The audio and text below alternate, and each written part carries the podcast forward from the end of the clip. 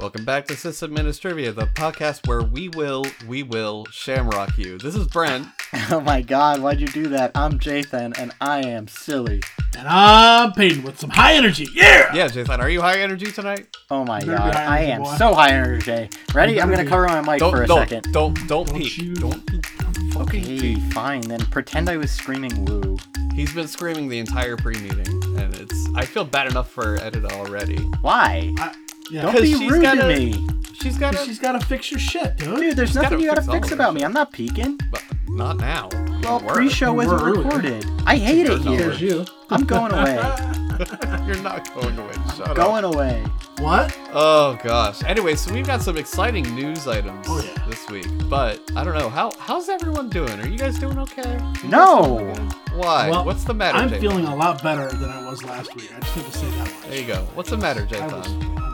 I'm planning for this event at my job. The hackathon. You talked about it, yeah. Damn it, I wasn't going to say it. Why? You already talked about it. You talked about it last episode. I'm just kind of stressed out. Like, why are you stressed out, Jathan? I want it to be amazing, and it's still, like, you know, two months out, but I just want it to be amazing, and I've been busting my ass working on getting things ready, and there's just a lot of other shit going on at work, and I'm just, I haven't been sleeping very well. I've been kind of running a little high stress, and I just so feel... So, Peyton, why like, was last week rough for you? I'm out of touch with my emotions. I haven't been processing anything.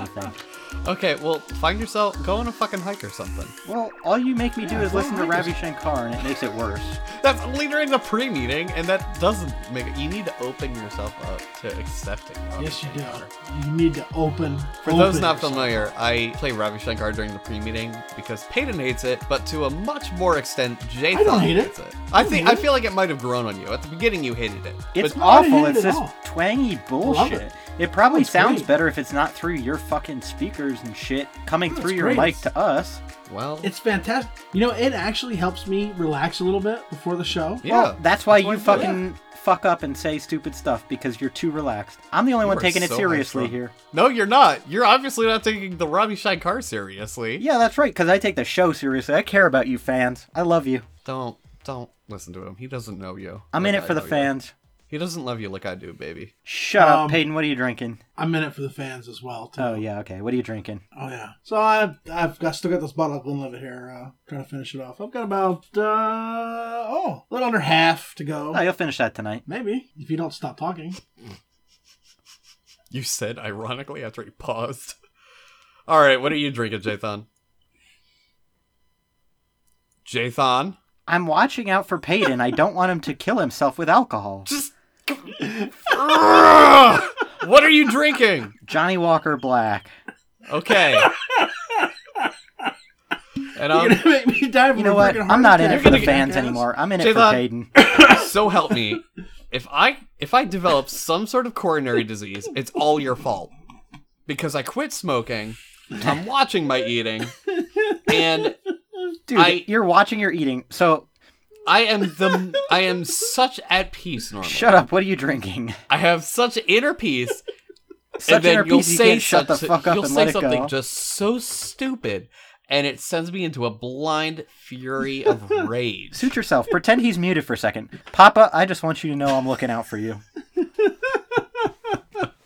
If you were my son, I'd have smothered you already. Damn. In gravy. That's cold. In gravy. That is cold. Colder than Han Solo.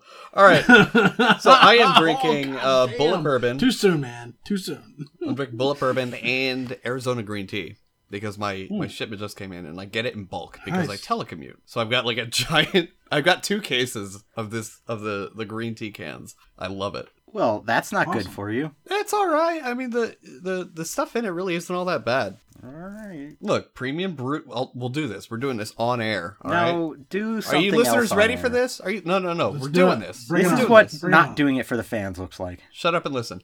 Premium yeah, brewed green tea using filtered water, and then yeah, high fructose corn syrup. So there's that. But everything else: honey, citric acid, natural flavors, ginseng extract, extract. Excuse me, ascorbic acid, vitamin C, and that's it. Ascorbic. That's it. Is it ascorbic or ascorbic? Ascorbic. Ascorbic, I want to say. Okay. But I, that's it. The only bad thing in there is the H F C S. Asshole acid? I mean, I don't know. No, the, you know. the high fructose corn syrup is, is the bad one. That's bad for you. That's really bad for you. Yeah, but that's the only one in there. It's not really that bad for you in moderation. Sure. You said? It's just what? Sugar, for fuck's sake. Uh, not really. It's... it's high fructose corn syrup. It's syrup. It's not sugar. It's syrup. Oh, my gosh. Oh, my gosh. Welcome Listeners... back to Farming Sys Administrivia. I'm going to fucking scream. Listeners, I hope you're ready for a ride, because we, you are in for one tonight. Yes, sir. We're all in a goofy mood, apparently. Part of it, I think, is because like this is our chance to to kind of unwind, um, yeah, unwind with each other. Definitely. And with y'all. So sorry, we're we we're subjecting you to it, but also sorry, not care. sorry, because you're the one that subscribed. So deal with it. Okay, so we, uh, as I said, we have a couple news items. Not many. Um, it's I almost said it. I almost said it. I'm not gonna say it because every time I do, I jinx it. But I will say that I have high hopes for the length of this episode, and I'll leave it at that. All right, Peyton, do you want to give us news? He's got yeah, yeah. high hopes. This is Peyton with the news. Dit, dit, dit, dit. Shut up, Peyton. All right, the uh, most important news I think we've probably broken in a long time. S H A one has been officially broken. Holy shit. Yeah. This is a big deal, guys. This is a big, big, huge deal. Can we talk about this more in, in discussion? Are you guys okay yeah, with that? Yeah, a little bit. Yeah, sure. Jathan, are you down with that? So yeah, just it looks like uh, it looks like WebKit WebKit tried to implement a check for it, and that broke their repo. Even better. And then Linus Lin, Linux Torvalds Linus Torvalds oh, has addressed typo. the use of it in Git. Yeah, typos suck. Yeah. So there's that's big news. Keep an eye out for that. Fix your shit. Vulnerability has been discovered in Cloudflare, serv- Cloudflare services. Holy shit, I can't talk. There was a memory leak caused by a parser bug. This is also uh, not a huge deal, but still a big deal. Next bit of news we have is that, uh, oh, well, part of this Cloudflare vulnerability, DigitalOcean has been affected. And then we have a lovely thing about an OpenBSD web server. And the article is that you better patch it. Uh, OpenBSD and two of its S S L libraries need patches against a pair of denial of service bugs that can crash web-facing servers. Once again, keep your shit patched. Mm. And the surprising part about that is it's OpenBSD, and OpenBSD yeah, only right. has a fantastic track record with these kind of things. Yeah, but they're normally fairly you know, bad. as as shown, you know, it, it's nothing is invulnerable. So right, all right. So first, we're also. We're going to spend like, I don't know, five, ten minutes tops on LineageOS because it's on the list. And I, I wanted to talk about it because we in, oh, what was it? S, S zero E five, Jathan, when we talked about ROMs. Yeah, I don't know exactly the number, but I'll put in the, I put, you know what? I put it in the show notes on the last episode. So look at the, at the notes for S two E one and you'll find a link there to the, to which episode we talked about Android ROMs. So LineageOS. Like we said last episode, it's basically a revamping of CyanogenMod, but it's totally from scratch, and it's probably the route you want to go if you were previously using CyanogenMod, considering CyanogenMod is dead. And Peyton mentioned last episode that he installed it on his tablet, so we're going to Peyton talk a little bit about that experience, because this is... Is this your first flash? This is not my first flash ever. I've flashed devices before. Uh-huh. Uh, I had a Samsung Galaxy S two that I put uh, like A O S P or whatever, A O K P, whatever mm-hmm. the... Not the default Google, but the other project. I put that on there, and that was that was pretty nice to do that. But this is uh, this L G tablet I have. I got it from work, and I the L G, the default L G for me was just, I, I hated it. It was slow. It was full of software that I didn't want to use. And I tried to flash CyanogenMod on it, and it was really terrible. It ate up the battery really, really bad, and it was slow. Like, it didn't even last twenty-four hours on a charge. So then I went back to, like, a default unlocked L G ROM for a little while, and that was that was all right. But then we talked about LineageOS, and I was like, well, I'll give it a shot. And it installed very quickly, very easily. It was probably the easiest uh, flash I've done out of, you know, three or four phones that I flashed. And various things. It's Android seven point one point one, mm-hmm. and I flashed the G apps along with it, and it, I mean, it's faster. It's a lot faster. It's got really, really amazing battery life. I am surprised. It's like a whole different tablet than what I originally used. Mm-hmm. Yeah. And I mean, you know, you said that you did an upgrade, right? Yeah, if you were if you're previously running CyanogenMod. Now it's only for a limited time, and I, I forget how long these transition packages are going to be available. Yeah. But they have like a, a sort of transitional package where you can go right from CyanogenMod to Lineage. But obviously if you're not running CyanogenMod before, you're gonna have to do a, a full flash from scratch. So yeah. So I full fully flashed from, you know, from zero. I formatted and flashed from zero, and it was an easy install. It went by really, really fast, and it's it's a significant, decent improvement over anything else I had tried. And for the record, I want to just clarify that there was the old Nook tablets that Barnes and Noble was selling, not the, you know, decent ones now, but the, it was an older one. Mm-hmm. I successfully flashed that to Android. No and kidding. Use that as a tablet. So I'm not a newbie when it comes to flashing devices. Got it. So I just wanted to put that little bit of caveat in there. Okay, is that it? You're, you're still still using it and everything? That's I mean, yeah. I mean, I'll I'll use it. Yeah, I'll use it for forever as long as the tablet lasts. Yeah, yeah, absolutely. Yeah, as long it's, as they keep nice. keep releasing new versions. Yeah, yeah, definitely. Cool, very cool. And yeah, so before we get into the, the meat of this episode, this this S H A one thing is it's intense. Womp, yeah. womp, womp. Well, let me put it this way. So since two thousand seven, I think it was, there was a theoretical flaw, a theoretical weakness discovered in S H A one and published in a white paper and so on and so forth. So then everybody was like, all right, we need to start getting stuff off S H A one. Yeah, it's faster than S H A two fifty-six, whatever, but it's time, you know? Yeah. However, it wasn't until twenty ten that major players in the in the in our industry started actually taking that seriously. So Microsoft and, and certificate authorities and stuff actually started developing a moon like a uh, end-of-life plan for phasing out S H A one. However, there are still people using S H A one. Now, if you need some sort of unique identifier, yeah, I would say S H A one's probably still acceptable, which is why I'm not too worried about it being used for uh, Git commit I Ds. Just as Linus Torvalds explains in, in a post to, to the Git mailing list. We'll link to it. Yeah. So I'm not too worried about that. And it's still handy for, you know, I, I guess a quick and dirty way of generating unique identifications based on files. But with that, it's I would definitely not use it to verify integrity of files. Which realistically, you already should not have been doing. Right. For at least yeah. seven years, if not ten. And that's that's kind of the big point I want to make there, is because, like, at the very least, for seven years, you should not have been using S H A one for verifying integrity. Now, a sort of sidestep of this is somewhere in the middle. My concern is it's used for G P G key fingerprints. The full G P G key fingerprint mm. is an actual, you know, it's a S H A one. I'm not terribly worried about it because currently, I mean, it took us this long to get to an intentional known collision. Yeah.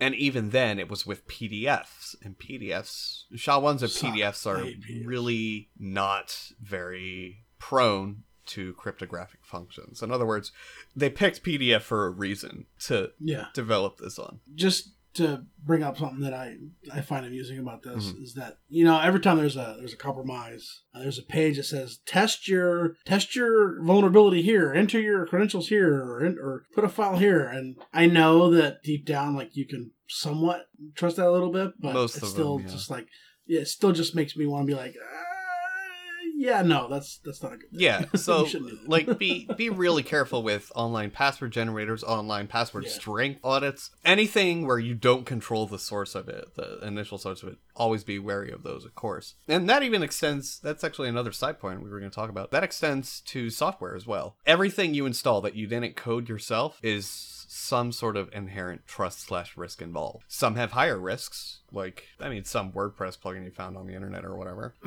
WordPress. Yeah, oh, we, we didn't mention that. There's, I'll, we'll, we'll link to it in the show notes, but there's another, of course, huge WordPress vulnerability. Even though we just reported on one, there's another one. You don't say. No surprise, right? Which I kind of like, I'm kind of at the point now where I don't even want to bother reporting on them because it's like, it's going to be in there every every episode. Yeah. Wait, wait, wait, wait, wait. Water's wet.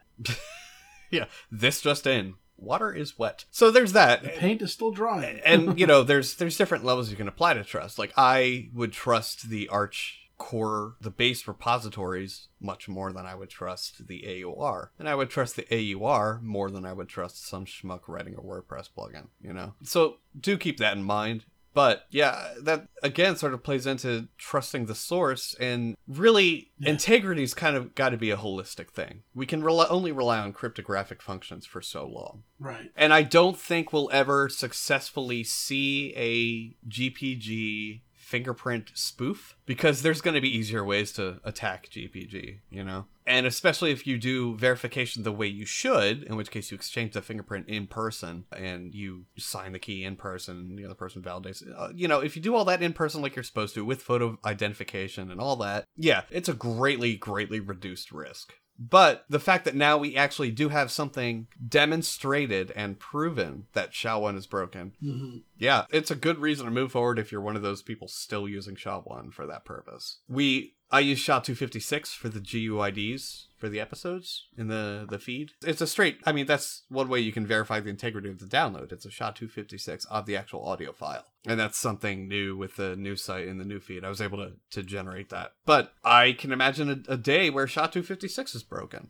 It's already, there are some length reduction attacks. That doesn't mean S H A two fifty-six is broken or even theoretically broken. It just means there it's not as strong as we thought it was. You know, it, it, this sort of thing is always typically a gray area. There's no known vulnerability to totally busted, you know. But yeah, and I'll have to figure out what to do if it comes to a point where it gets that serious. But S H A two fifty-six should still be okay. Mm-hmm. Yeah.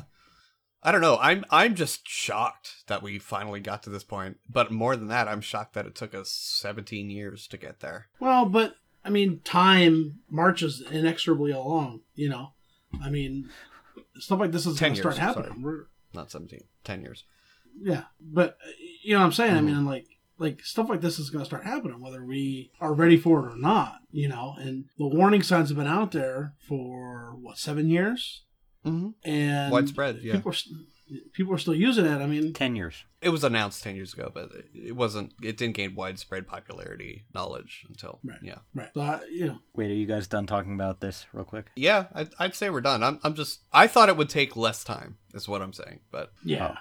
Oh, for the, the collision? Uh, I actually just wanted to mention something we completely fucking left out of the news. What's that? Amazon shit its pants yesterday. Yeah, yeah. yeah. Amazon oh, dropped yeah. an entire region. They completely... And there was no there was no GitLab style, this is what we fucked up with, either. Yeah, well, I mean, would you expect it, though? Amazon's a lot more... Mm. They're not as open. Well, as well, we is. didn't know what to expect True. from GitLab, either, because they'd never True. had anything quite like that happen, and they're a relatively young company. True, true. But yeah, I'm not surprised at all that Amazon didn't release jack shit in terms of details.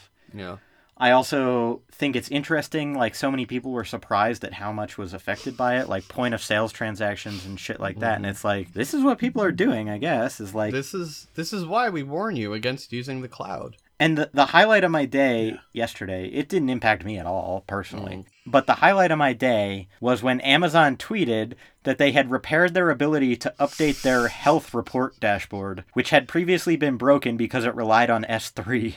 Yeah, so let's let's take a moment here and laugh at how... I that really should have been our baddie, but we've we've got another pretty good one too. Just how terrible. You know what? Let's let's assign this baddie to them next episode, because they deserve one for this. They absolutely deserve one for this. Yeah, along with everybody with who relies on Amazon exclusively.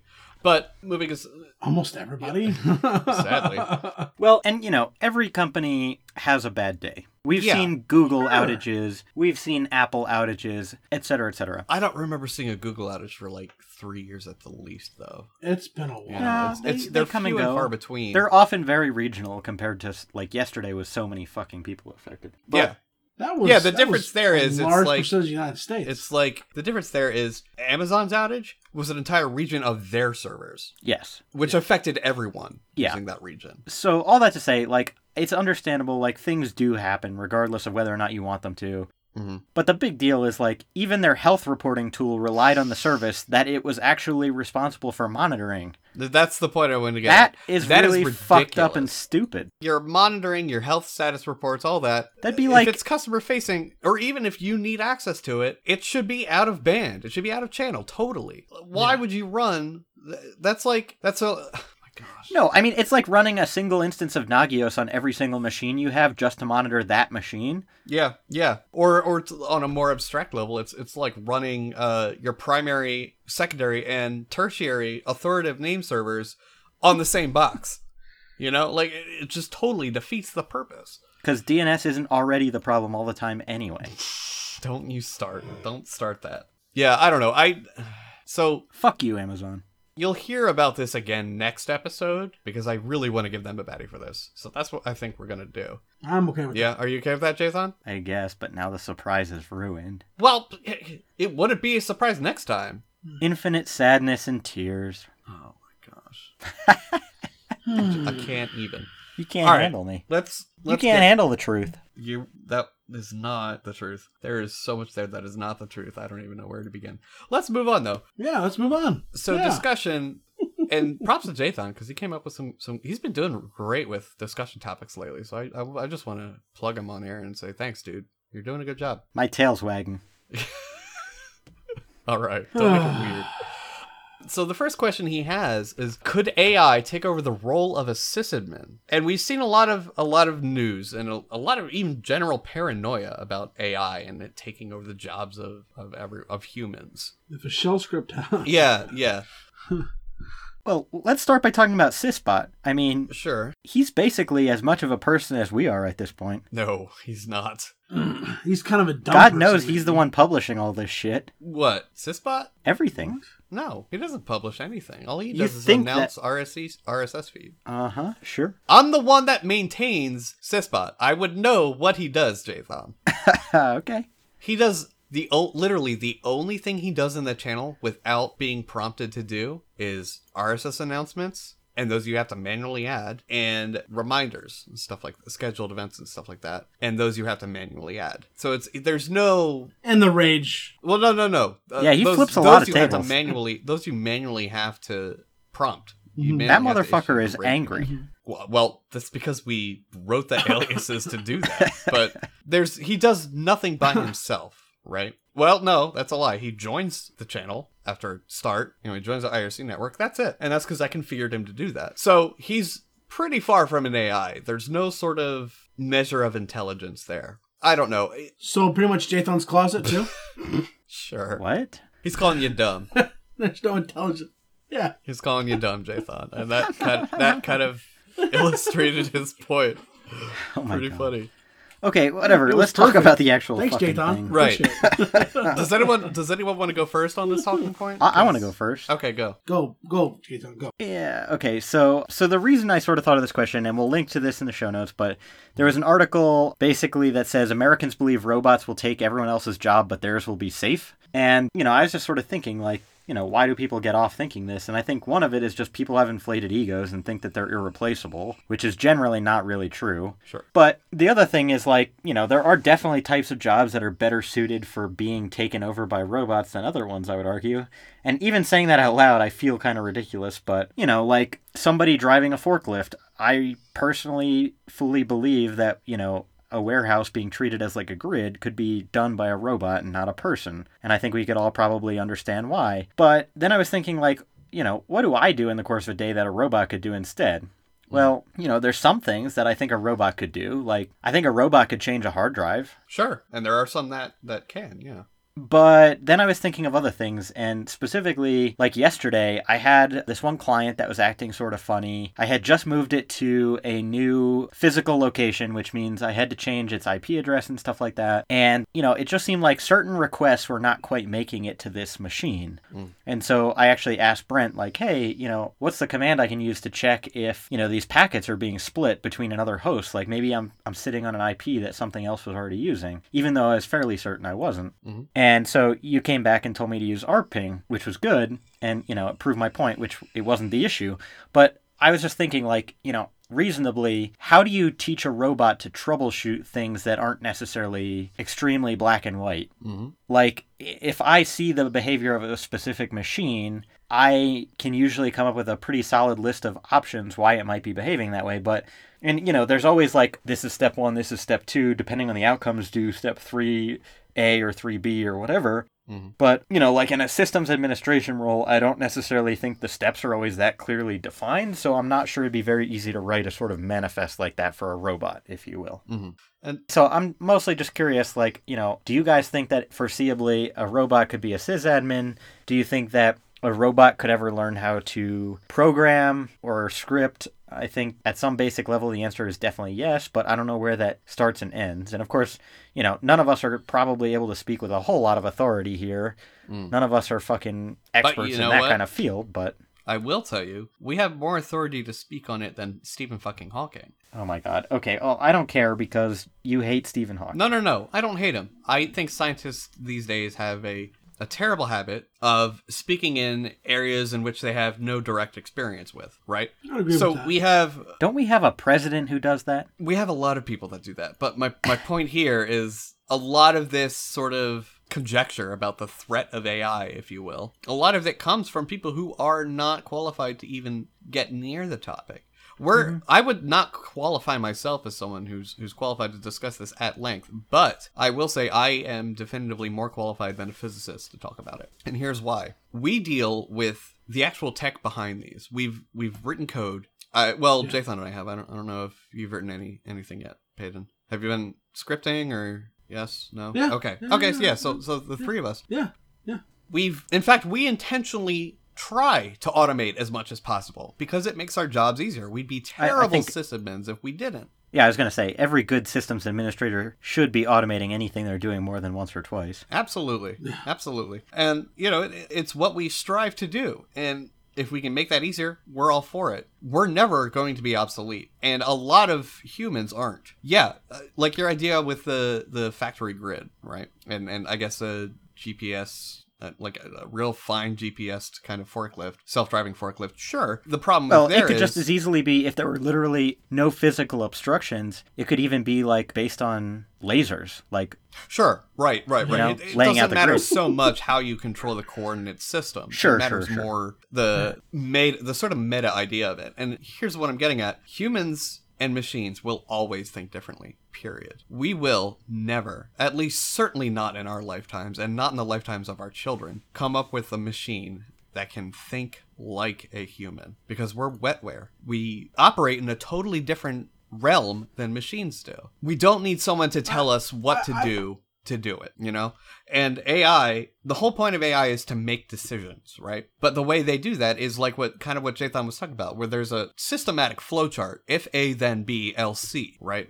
Right. At the end of the day, that's what it is. That's all it is. Right. A I, all that attempts to do is sort of fuzzify that a little. It tries to be smart about what the best option of that is. So, you know, if A, then B or C, it tries to de- de- decide if B or C would be more optimal in this context. However, it doesn't learn from that. We don't have a true learning machine. We call it learning when we train A I, but all that's doing is sort of a weak pattern recognition. Humans have... We operate, and this is much to our fault, by the way, we operate on a true pattern recognition rather than a weak pattern recognition. That's how we think. We make correlations. We say, okay, I know that A R P, for instance, if it's being split between these two hosts, will behave like this. So therefore, we got to find out if they're sending back the proper A R P requests, using Jathan's earlier example, right? A machine would look that look yeah. at that and say, okay, what's the problem? And obviously, this is probably... I doubt an A I would ever get to the point. I doubt it would know that there is a problem occurring. But if, you know, I'm I'm not going to put limits on that and say we can't come up with that. So assuming... Well, that's, that's only sort of true. I mean, in theory, if you had a script running on a monitoring system that constantly was looking for packets going to this system and all of a sudden it dropped fifty percent of them, that would basically indicate a problem. Sure. But which, you know, that's not exactly the behavior I was seeing, but well, it's just an example. Here's, here's another thing. In order to train the A I, the A I to do that, you need to program that into it. That's going to be an actual routine you need to have it look for. Well, and that's it's just not it. going to know to look for that. Yeah, yeah. Humans right. don't even know to look for that until there's a problem. We're very reactionary like that. So machines fare much better, even in A I, with hard restraints, however nuanced they may be, and they don't really, they are not good at coming up with new protocols. They are good at following protocols. And uh, yeah, yeah, granted, humans well, aren't aren't good at it either, but we can actually do it is, is what I'm getting at. Well, uh, he, here are my thoughts on mm-hmm. that. Uh, you can you can write a script, right, to look at your, your A R P packets or, you know, to check for updates on your on your server mm-hmm. or, you know, um, anything really. But to make, and I'm I'm agreeing with your point here about we're not going to invent this in our in our lifetime anytime, mm. you know. To make something that can actually, like, see, hey, the error, the problem is that, you know, your hard drive's full. Well, okay, what files can you delete? It's going to say, hard drive's full, I'm going to delete the biggest file. Well, don't delete the biggest file. Oh, we need to write it in there to not delete. Mm-hmm. So what's it going to do then? Well, it's going to check in this directory, in this directory. And I think that at some point it's going to become, become more convoluted, and it's not going to work the way that people want it to work. Sure. And, and I mean, like you're saying, the human element, I know for a fact that if I've got a full hard drive, I'm not looking in opt or, you know, Etsy or, or user. I'm looking in temp. I'm looking in var, you know. Mm. Uh, I'm going to look in my home directories, you know. But uh, to teach a programmer, to teach a machine, hey, if you got a full hard drive, don't look in these directories. It's going to be like, why not? It's it should be the next logical place I look. If it's full, I should remove the biggest file. Well, you know? there but, were, but not I, really, because there were kind of making the assumption that A I would be would have the ability to be disobedient, and that's a whole another philosophical discussion. Like, do we? But how if much it's truly, how much agency do we give these A Is? You know, that's a whole another discussion. But that's the that's the thing. If we're gonna create a machine that thinks and acts like us, it's not going to be obedient to us. We have to set parameters, sure, but it's not going to follow those parameters. There's no three laws in our universe. We don't have the three laws. You're and referring I think to the that's... Asimov laws of robotics, right? Right. Okay. Exactly. Yeah. yeah, well... And, I mean, I mean, we have those, but those are Asimov's conjecture. We don't actually physically have those. We don't have robots that follow those yeah, rules. Yeah, they're not, they're not inherent to robotics. They're, those are laws that Asimov said, these right. should create theoretically safe A I, except for these one or two instances, as developed by, like, uh, iRobot. The novel, not the movie. Right. If you read the novel, right. like... Oh, the movie's yeah, yeah. If you read the novel, you realize, like, okay, it's not what what looked like it was harm was actually not, you know, and that's the whole idea behind it. Right. But yeah, there's the first gen. We definitely can do that with. We definitely can say under these parameters that fall under these three main laws, don't break them, uh, and a machine will obey to quote unquote obey. The only well, we should I, we should make it obey. Yes. Well, I, yeah. I, I mean, it wouldn't be able to not obey. Is my point in, in first gen A I. True, first gen true A I, it would not be able to right. disobey. You start getting into hairy areas where you start getting A I generated code, and we have that now. It's pretty basic, but if we would trust A I to create other A I, the problem there is we it doesn't have the same value system. So yeah, going back to training an A I, you know, whatever in your file system example, right? Yeah, it might want to inherently delete right, the right. biggest file unless we tell it not to. It may not, it probably won't actually ask why not. It'll just not do it. But if you don't, that right there is one whitelist rule, right? Never delete this file.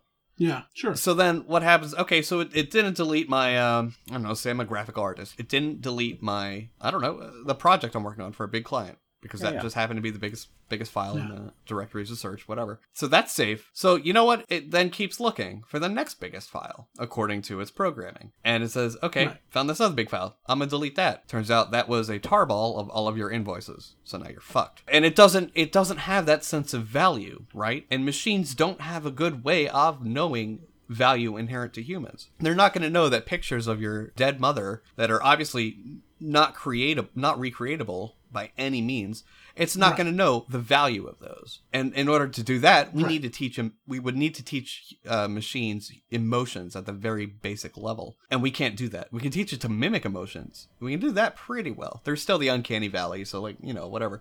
But we're working on that, but sure. we're not even anywhere near that. We can't have it inherently have actual consciousness. And this is a, a really deep philosophical discussion. I'm sorry, listeners. Like, I, I didn't plan on yeah. like going this yeah, yeah. deep, but it's it's kind of something you have to break down block by block until you get to the most basic level, and that is humans are not sentient. And while they can get to a point, while they can mimic sentience or they can mimic a conscience, they won't have what we have. Yeah, I would agree with that. I mean, realistically, I think the person who creates A I is not going to be an average citizen, your average person. I mean, it might be the scorpion guy. Who knows? I mean, he's got the highest I Q in the world, mm. you know. Oh, wait, I'm sorry. But no, realistically, I mean, I don't think A I is going to be invented by, you know, a normal guy. I don't think it's going to be invented by one, one person mm. even. You know, yep. I, I think it's going to take, I think it's going to take a large group of people. And the problem is, like you said, we're not just going to have to teach it intellect, we have to teach it emotion. It has to understand why we cry, why we feel hurt when we get when we get hurt emotionally or physically. Mm-hmm. It's got to understand that. Going back to iRobot, that the movie version, I just want to talk about that for mm-hmm. a second. They really, it was interesting because he could feel, I, I didn't read the book, So I can't speak to the book, but I'm fairly confident that he had emotions in the book. It's been a while since I read it, but from what I recall, it's not really a lot of a lot of it's spent on how their brains are more organic than machine. Uh, they call them positronic. Okay. Okay. Makes sense. Like data. Yeah, yeah. They don't really experience emotions per se, but they do have a higher... They have a capability for ethics, we'll say, rather than morality. Okay. Yeah. Okay. Ethics is ethics is a good... Ethics is a great thing to talk about when it comes to A I. How do we know that a robot is being ethical? Well, how do they make a decision? I think that's the thing is we have to program that sort of decision-making into it. It's like, does a self-driving... Like whose ethics... Does a self-driving car save a person on the street or the person in the car, right? Like, mm-hmm. Yeah. And, and that's something that's, that's something current. We're running into now. And there's a lot of yeah. legislation being yeah, done on it. But, I mean, that's that's just a self-driving car. That's not an A I. That's still the hard list of... Per- that's what we call A I. That's not actual A I, right? That's not true right. A I. It is not right. an it, actual intelligence. Well, it's, it's... it's still... Yeah. Granted, it's very complex, and it's incre- it's incredibly hard to understand, and definitely not doable by one person. Right. But it's still not... actual intelligence, and there's no capacity for what it can't look at a new situation with an ethical standpoint. I'm not saying it would be a, it would automatically look at it with an unethical standpoint because that would well, that would imply I, that would be evil. But what I'm saying is it has no innate concept of ethical behavior. Right, right, right. And that's something that it would have to be, you know, uh, this is in air quotes, taught. Like, you'd have to program it to I don't, follow the code of ethics of a person. Right? I don't think like, that's possible, though. Because why we, not? It's, it's not possible. With us, with humans, our sense of ethics is always contextual. Always. There That's is not a true. single person, right. not a right. single human alive that will have a code of ethics and follow it to the letter every single instance where it comes up. Right. Okay. And what's morally eth- what's morally okay for you, Jaython, may not be morally okay for me. Well, I know and, it's not. And the same for I'm well, better than you. Know, you. But oh my gosh. No, but here's what I'm saying. It's like if I'm writing an A I, right? Mm-hmm. Uh-huh. You know. Wouldn't you want to make it context aware in such a way that you would make it make the same decision you would given the situation? And you can't anticipate every single situation ever, right? And that's my point. Humans, but, but we don't need to time, anticipate it because we have an innate sense right. of value. So we don't need to be able to anticipate every situation, and we can't anticipate every single situation. Right, so how right. would you program that? I uh, I don't know, but the other that's thing is the other thing is is this got this got pretty very theoretical. Oh shit, we're and stuff. at forty-five minutes, yeah. Yeah, this got really theoretical, but really the question more so was, you know, sort of related to the idea of maintaining, a, you know, like a server environment or something, which I would argue there's many, many less ethical decisions to be made as a systems administrator than living in the wild, if you will. Not necessarily. I mean, all the time you have to deal with, with people's... with people's work. That's someone's life that they put into that server. It depends what you do, though. It, it, no, it does not depend. Yes, it does. People... Let's let's okay, compare... I mean, like, if you're if you're making freaking dog food, then, all right, I can understand what you're saying. I don't know. But if your job if your job is, is like, your your job is important enough that you're changing, like, medical community or, you know... Do you expect... Making A I, yeah, well, you know... Well, well let me... I, I let mean, me kind of touch upon what Peyton is saying here, Jaython. Do you expect it possible to have A I psychologists, A I politicians, A I policymakers? No. Okay. No, I don't. And that's I don't where think we're that, getting at with here. I don't think A I could engage in politics. Sure, or even or psychology. Why? Or, or I would why? even. Why? I would even say we don't want A I doctors. There, it would be very useful in the medical field. Don't get me wrong. I'm not. But there's a lot of times when doctors follow somewhat of an intuition when making a diagnosis, I think. How do you program intuition? You can't. That's I'm agreeing with you. Okay. I okay. Mean. Got it. I, I, like, and that's my whole point is like, I would, de- uh, well, all right. To wrap this around to the general question we had to bring this topic up, because we spent a while on this, and I don't know how long people want to listen to us rant about this. We probably could. Well, the A I stopped listening a while ago. Oh, gosh. The A I went delete, delete, delete. If the A I could, uh, could create a transcript of this, that'd be super helpful. But... The like going back, you mentioned the, the factory floor, right, with the forklift driver, the self-driving forklifts. Mm-hmm. That would necessitate that no other human beings are on the factory floor at the same time. Correct. That was an assumption. Yeah. And I sort of stated it as well. Okay. And it's because machines, and I'm not saying this is right or wrong, we can discuss about what the actual value of sentience is and whether we should value other quote-unquote life forms as having more or less value than other humans. I mean, I I eat cow, so I'm like... yeah, I, I would definitely classify yeah. them as lower on the value of life value, but lower on the scale of life value. But that's, again, another discussion that we could probably go into great length through that has nothing to do with our podcast. But bringing back to the original point, I don't think A Is can take over some jobs. Other jobs, especially dangerous ones, factory working is a great example. I would love to see A I firefighters. I was just thinking that. Exactly. Yeah, you're...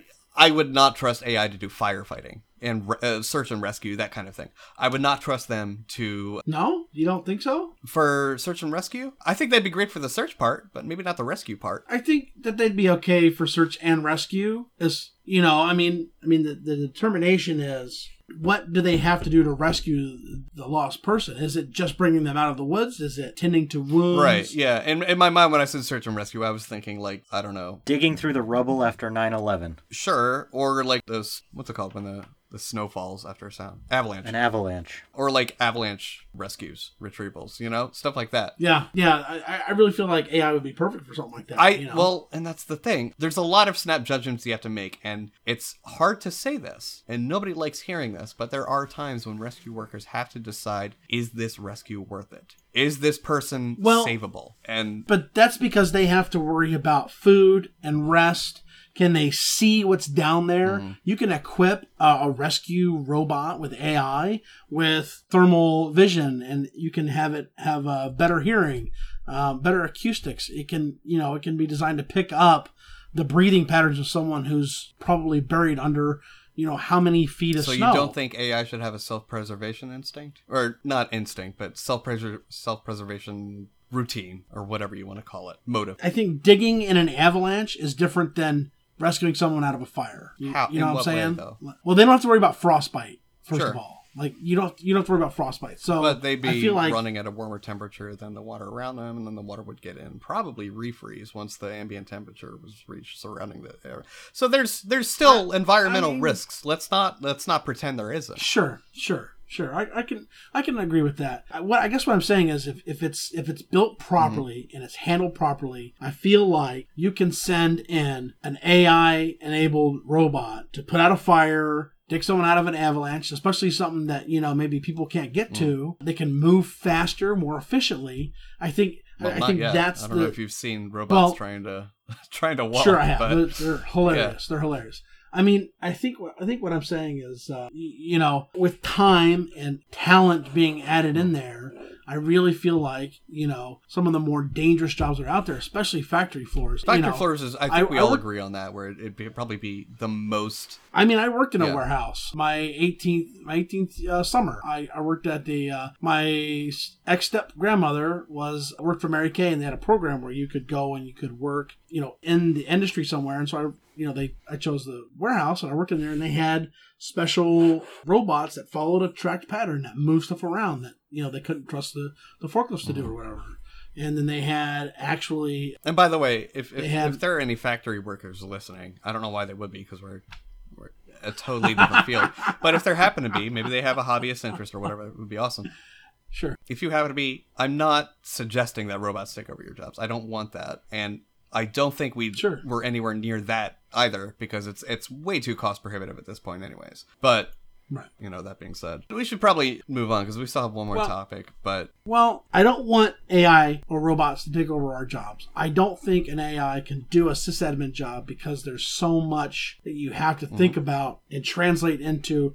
Is this the right step to take for this? I don't think you can program in like steps or loops or, you know, decision making or, rather or, than yeah. decision making for sure. Yeah, absolutely. So yeah. Well, no, that's a wrong word. You can program in decision making, but there needs to be existing criteria, and oftentimes we don't have existing criteria. A lot of it is guessing, and machines don't know how to guess. True. Yeah. True. True. I wonder how they would do in a dev test environment. What do you mean? I think he was transitioning. Oh. yeah. Okay. There you go. Speaking of Damn. dev test. Damn, that was just so subtle. Wow. All right. Listen, Jathan, you need to cool it. You need to cool your jets, buddy. So the other topic, and uh, we won't spend as much time on this, especially since we're at fifty-four minutes. It'll probably be uh, around forty minutes currently in the edited version right now. The when can you make compromises in production. In other words, we've got some best practices, right? We've got always run all of your production servers on the same software versions, the same software, same configuration, you know, as much as possible. The whole idea of having a, a cattle rather than a pet or a series of pets. Sure. I am one of the biggest proponents of this. I will routinely harp people, make your testing match production, make your dev cla- match production as closely as possible. The difference is it's not always possible. And we, what specifically sparked this was in one of the I R C channels all three of us are in, someone was setting up a development environment. And I told him to, you know, match the D N S setup as closely as possible, match the, the sort of topography, the running software, so like distros and stuff like that. But I told him, yeah, it's okay to use MariaDB instead of MySQL. And here's why I did that. MariaDB is intended to be a drop-in for MySQL. It is one of the very few pieces of software where it is intentionally written to have compatibility, absolute drop-in compatibility with another piece of software, specifically written for that, with optimal enhancements. And I think that's why I made that exception, because it's going to run a lot better on whatever he's used, consumer-grade hardware rather than production-grade hardware, you know, enterprise-level hardware. It's going to run a lot better on consumer hardware. I'm not, he doesn't need to run MariaDB in production. I would recommend it because it's overall, I'd say it's a much, it's a big improvement, but mm-hmm. that's why I said that, because there is a reason to use it, and the reason to use it is going to outweigh the possible risks of inca- incompatibilities you're going to run into. They even have a list of incompatibilities between MariaDB versus MySQL for the given version. It is version matched. You like version X of MariaDB is intended to match version Y of MySQL. So that's why I said that. What are what are y'all's thoughts on that though? Go ahead, Jathan. Well, yeah, you know, the one thing is I personally don't run a strict testing or development environment at my job. A lot of the things that I have to do that are like, you know, novel or sketchy are related to the clusters that I help maintain. And, you know, I'm not going to lie, I can rebuild a cluster node in twenty minutes if I have to. So as long as the whole cluster isn't being utilized, which, you know, lately it's just been a little sparse, just hasn't really happened, I just take one of the nodes, I take it out of the scheduler, and I do what I need to do, test it there. If all is well, great, I can put it back in and roll it out to the rest of the cluster, and nothing happened. If I fuck it up and something goes horribly wrong, then I rebuild the node because I have, you know, Pixie and Kickstart. Mm-hmm. It's twenty minutes of my life gone. It's not like I have to, you know, sit and babysit it. I just kick it off and let it go, and then it puts itself back anyway. So, you know, in my case, I personally don't maintain a fucking testing environment because I have other options. And there are people who are like, well, you're an idiot for doing that. And, you know, I'm that's great. Idiots. Fuck you. Idiots in quotes. No, no. No, I've I've gotten on your case about this many times. I know, but I said that there are people who tell me I'm an idiot, and you said I'm one of those idiots. Oh, no, I, I thought you said there are idiots who tell no, no, me no. not to do that. No, I don't care if you've been on me about it, because okay. I'm the only one who has to fucking justify the time spent fixing it if I break it. Well, but here's well here's why I say that, right? So you're at the point now where you have to run two different nodes, uh, two different clusters, right? Me? Yes, you have two different. We clusters. have four clusters right four now. Four clusters, four separate clusters, and they one is being phased out and integrated into another of them. Right, but they deviate. Then, my point is they deviate in architecture, don't they? Yeah, absolutely. How do you? How did that happen? Well, one is six years old, one is three years old, and one is one year old. Okay. What would happen instead if you staged them? If you staged entire clusters and then obsoleted the old clusters? How many clusters, how many different deviations of clusters do you think you would have currently? What do you mean? You would have one, is, is the answer I'm getting at, Jathan. No, but that doesn't make sense, because then I would be crossing very different environments and pieces of hardware and everything else. No, you wouldn't. So... Yeah, yeah, I would. So, the three no, no, clusters, no. So listen four to this. clusters. Right, so you've got... I'm saying if you had the chance to totally do everything over, yeah, you would have one cluster, right? And then when that hardware got old enough to decommission, you would get the new cluster, set it up, run testing across it, and then decommission the entirely old cluster. There would be no reason to have that old cluster around. Uh, yeah, you agree with that. It depends. On what? How much can I say here? If I could take all of my nodes and combine them into one cluster now, even with different hardware, I would, because the type of work we do isn't very dependent on the hardware anyway. Sure. But why, but why can't you do that? A lot of it's very political because of who paid for what and when and why. So I can't just say this user can use whatever piece of hardware they want. Sometimes they're a little limited in that capacity. Okay. So in this case, one of the, the cluster I just mentioned that's like six years old, we honestly mostly keep that for people who just can't get access to the, you know, fancy new ones. And that's for purely political reasons? Well, for example, if there's a particular group that buys a cluster with a grant, mm-hmm. you know, they get priority on it, and ultimately they get to decide who else gets to use it. It's their cluster, essentially. Sure. So... Okay. And that's why you have four different cluster deviants? Not entirely, no. There's other reasons as well. Yeah, it's kind of a long story. I would I would say that's probably the only valid reason, though. No, no, the majority of it at this point, honestly, is that... So we have one cluster that's entirely just G P U nodes, mm-hmm. and that's because one person bought all those nodes. So we don't want to integrate it with the other cluster, and then one day it just, you know, leaves or something. Sure, I, that, and, those and are again, for G P U-intensive not just computing. Everybody has access to it, so... Yes, we could have them still assimilated into one, you know, under one scheduler, but it's still going to be, you know, configured in such a way that people only have access to certain bits, and it's just easier uh, if we can keep it oh, oh, separated oh, oh, okay. so that... Let me rephrase. How many clusters, deviant clusters, do you have? How many different cl- cluster configurations do you have that perform the same purpose? Three out of four. Okay. I guess. And I understand what you're saying, yeah. but but I'm talking about sort of a different thing altogether, really. I understand. There's political bullshit and, and there's no, no, other not stuff, even that. I mean, but... even even for me, you know, talking about the, sort of the whole dev testing prod mm-hmm. thing, I still think I would do it the same way because the hardware is so vastly different and everything else. It doesn't quite add up the way you're talking. Why is the hardware different? Because it's just bought at different points in time. By your firm or by clients? Both. Oh my gosh, Jason. That's... That's what I'm saying, though. I mean, like, I have thirty nodes that have A M D processors and sixty that have Intel processors, right? Mm-hmm. So I'm not going to just use the A M D processor-based motherboards and hardware to test something that's intended to run on the Intel one. Right, and I'm not saying you should, but what I am saying... Well, I mean, sometimes it's unavoidable, sure. What I'm getting at, though, is you should be phasing out your old hardware in favor of new hardware. Mm-hmm. Right, and when you do yeah. that... You should be obsoleting the entirely old cluster. Okay. For in favor How's that of gonna... a cluster. So you're saying the old cluster could become a test environment then? I would say no. I would say just sell it off to bidding. But okay, then what does that have to do with me taking a node out of the cluster to test something before I put it on the whole cluster? Because now you have to do that four times if you've got someone. If you've got to change. If you've got someone on all four clusters who has access to all of them, and they want the same feature set on all four of them. You don't have to do that four times instead of once. Yeah, but but that still doesn't... I can't go into more details about this, but that's just never going to be the case for what it's worth. Well, it's too late now, either way. But I'm saying, if you had the option to restructure it, that's probably what you want to do. I think my thing is, and I think that you're agreeing with me here, Brent, is that when you buy hardware... Unless you buy a million pieces of that same hardware, if you go to replace that, you're not going to have the exact same hardware. Like it's just it's going to be different manufacturing. It's going to be it's going to be different a different time of the year. I, I mean, it is one of those things that just you cannot literally buy the same hardware constantly, consistently, regularly. Yeah, but what does that have to do with a certain level? But that's... testing and production because well. If you're running with the same, you know, if I buy two of the same server eight months apart, yes, they were physically manufactured possibly in different places at different times, whatever. And, well, and how long, do, how deep do we want to take this? And this is my, but, my no, no, big that, no, argument. No, that's, that's too deep. The architecture, though. Oh, I can go though, deeper. I can go deeper. I'm not saying we I should. I don't want you but to. I, I don't no, care. No, no, no, no. Just, just hear me out. They're, the processors are probably cut from different sheets of silicon, too. So Yeah, yeah, yeah. but, but, but yeah. they're the same architecture. Mm-hmm. They're very likely, as long as you control it such that they are, they're running the same operating system.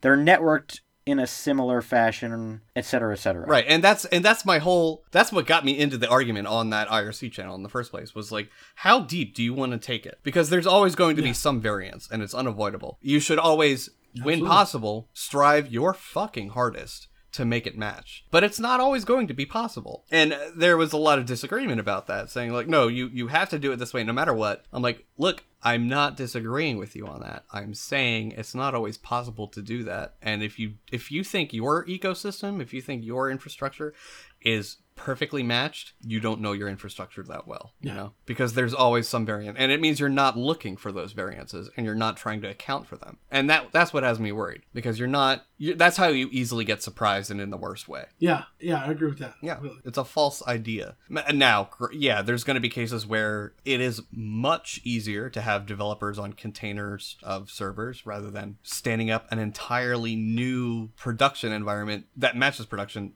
to be used as staging or testing. Thing. Yeah, that's very cost prohibitive, and not a lot of companies have the ability to do that. And most cases, I would say it's not justified. But if you're doing like machine code, if you're doing stuff in assembly, yeah, it better be the fucking same. Nine times out of yeah. ten, though, you don't need that. If and the person I was advising on this initially, all he was doing is working on some some websites. Stuff that any... I mean, shit, the query language in general... This the structured query language is like, what, eighty to ninety percent compatible across different engines? So across like SQLite, across MySQL, across PostgreSQL, you know, like it is, yeah. it's a pretty standardized language. Now there's benefits you can take across those different engines. But if you've got an engine, a software designed to act exactly like another one, and where it deviates, it specifically lists those deviations. And I'll tell you right now, it has nothing to do with writing queries. It's stuff like really low-level engine tuning, which I can guarantee you he wasn't doing because he doesn't need it. Yeah. So the whole argument was just silly to me because, like, yeah, of all the people I know, I'm probably the one that harps on this the most about making your testing match prod as closely as possible, but that's the key phrase, as closely as possible, as closely as it makes sense. It's not always going to happen, and you need to come to terms with that, and it's okay if it doesn't. You need to have measures in place to account for that, and you need to design your dev slash staging slash production slash testing, whatever. You need to design it to sort of ideally flag for possible discrepancies, but it's silly yeah. to try and assume that developer developers are going to have access to the exact same instance as prod, unless you want to give shell account to all your developers to production. But that's even crazier to me. If you do that, yeah, it hurts you. that's that's That's batshit insane to me. But that's going to be the only way you're going to get consistency across prod- production and development, period. And that's yeah. what I have to say on it. Any other closing remarks? Jathan, Peyton, anything else you, you, either of you have to say on it? Jathan? No. No? What's the matter, Jathan? You're supposed to be high, high energy. energy, buddy. Come on. High, high energy. Come on, let's go. High energy. Let's come on. Let's hear a woo. Woo. Woo. That's not high energy. You got to give it a little bit more than that, Jathan. Woo. That's a little bit better. All right, Jathan, you want, you want to take the baddie? Baddie, baddie, baddie. Okay, so hopefully everybody knows what the R S A conference is. If you don't, you should look it up. But it's not a huge go. security event. Typically takes place somewhere in California, but I guess it's probably been in other places as well. I don't really know. Anyway, at this past R S A conference, which I believe was somewhere in the middle of February, like maybe the fifteenth. fifteenth sounds familiar. I don't know. Something like that. Anyway, yeah. Very large security event. But as with any large event, of course, there are people who are going to try to have their fun or perhaps actually have some malicious intent. And so it was found on the floor of the convention center where this was held that there were many, many, many rogue Wi-Fi networks. And after some analysis was done, it was found that several people actually just continued to use these fucking Wi-Fi networks for, like, you know, the whole conference. At a security conference. At a security conference. So here's the thing. For security First of all, professionals. A security conference is not necessarily a secure event. Mm-hmm. But if you are getting your day job to pay for you to go to a security conference, you should probably be aware of what security actually is and what it means. Mm-hmm. Therefore, you mm-hmm. should not be using Wi-Fi networks that are not trusted. And goddamn, if you go to a fucking HackerCon or whatever, make sure you know how to actually connect to the real fucking network. Well, here's... So... For all of you who are at the R S A conference and connected to the wrong fucking Wi-Fi, you get a baddie. I hope all your shit's compromised. Oh my God. Do better next time. What? Jeez. So fucking salty. I mean, salty. When I went to HOPE in July... No, that's different. HOPE is a HackerCon. And... I know, but here's the thing. Is like, I actually think... You you almost expect to get hacked. I, I honestly almost felt like I was being overly cautious at HOPE. Maybe, yeah. But I'd rather be and overly and cautious than be these fucking people. Yeah. And yet your Linode is compromised. No, no, it isn't. Not. He's, he was God. joking around in the pre-meeting about his, his Linode being compromised. It's not. You can't compromise me. I, well, don't ch- fucking challenge people. Don't challenge people. Because that's how you Jesus. get. That's how you become a high-profile target.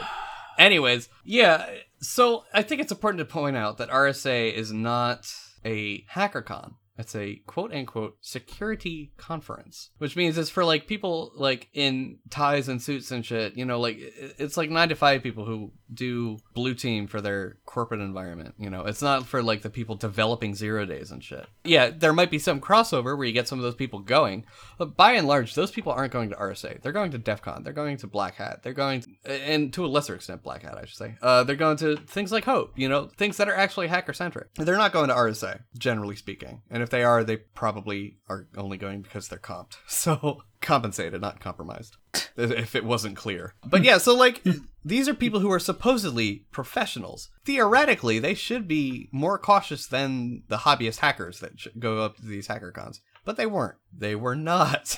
By any means. And that's what, it drives me insane. That's hubris right there. That's like saying, I get yeah. paid to do this, and I get paid very well by very big com- big name companies. I'm on a W two to do this. You know, like, that doesn't mean shit. Yeah, right. You know? Yeah, right. I don't know. I I just, you know, if you're going to go to one of these, and you're going to be stupid and be like, oh, yeah, hey, oh, oh, Wi-Fi, oh, okay, all right. And you don't check it, or, you, you know, you just don't verify it. I mean, that's that's on well, you. What makes dude. me so angry is, you like, know? I could understand if this happened at, like, Comic-Con or something. Def no, no, no, no, Comic-Con, where where people are not... Oh, yeah, okay, yeah. yeah. Where well, they're not it. supposed to be, ex- quote-unquote, experts in the field of I T security, you know? They're just a bunch of right. bunch of people going. Sometimes it's dressed up as furries, whatever, you know? But, like... This was a security conference. These are people who are supposed to know better. Now, now hold on a yeah. minute here now. You and I both know that there's, what, three different types of people who go to, to conferences like this? There's the people mm-hmm. who know shit, there's the people who want to know shit, and there's people who think they know shit and don't, they don't really know shit. Well, it's that last category that obviously is getting fucked up here. I think that last category got the highest percentage sure. at the R S A conference. It was, oh, it's yeah. always it's it's always the highest percentage. Absolutely. I don't I don't know about always. I mean, egos... pretty hard to find in most hacker cons, but it's more like the quote-unquote corporatized security conferences. Like those are where I'd say you see the last percentage, the last section is the highest percentage. So I would say that just because someone says that they're security or a security expert doesn't mean that they know what they're mm-hmm. talking about. Well, sure, anybody. As I mean, I could say concerned. I'm a I am carp expert, but I don't know much about carp. Carp? Yeah, like the fish. Carp? That's what I thought you meant. Well, I needed something fucking really? obscure that I didn't already know everything about, and there's not many things on that list. But carp is really? one of them. Whoa, let's really? watch the ego you, there you specifically. Up... We just you... talked about this. Jayton, I'm curious how you fit in the closet with an ego that big. Well, I have to leave the door cracked. uh, I think that's a good closing point. What do you guys think? Yep, time to I shut the door so. on this bitch. Oh my gosh. This has been Carp Administrivia. I'm Brent. I'm Jonathan. I'm high energy. Yeah! Is that what you mean? Yeah, that's it. That's it.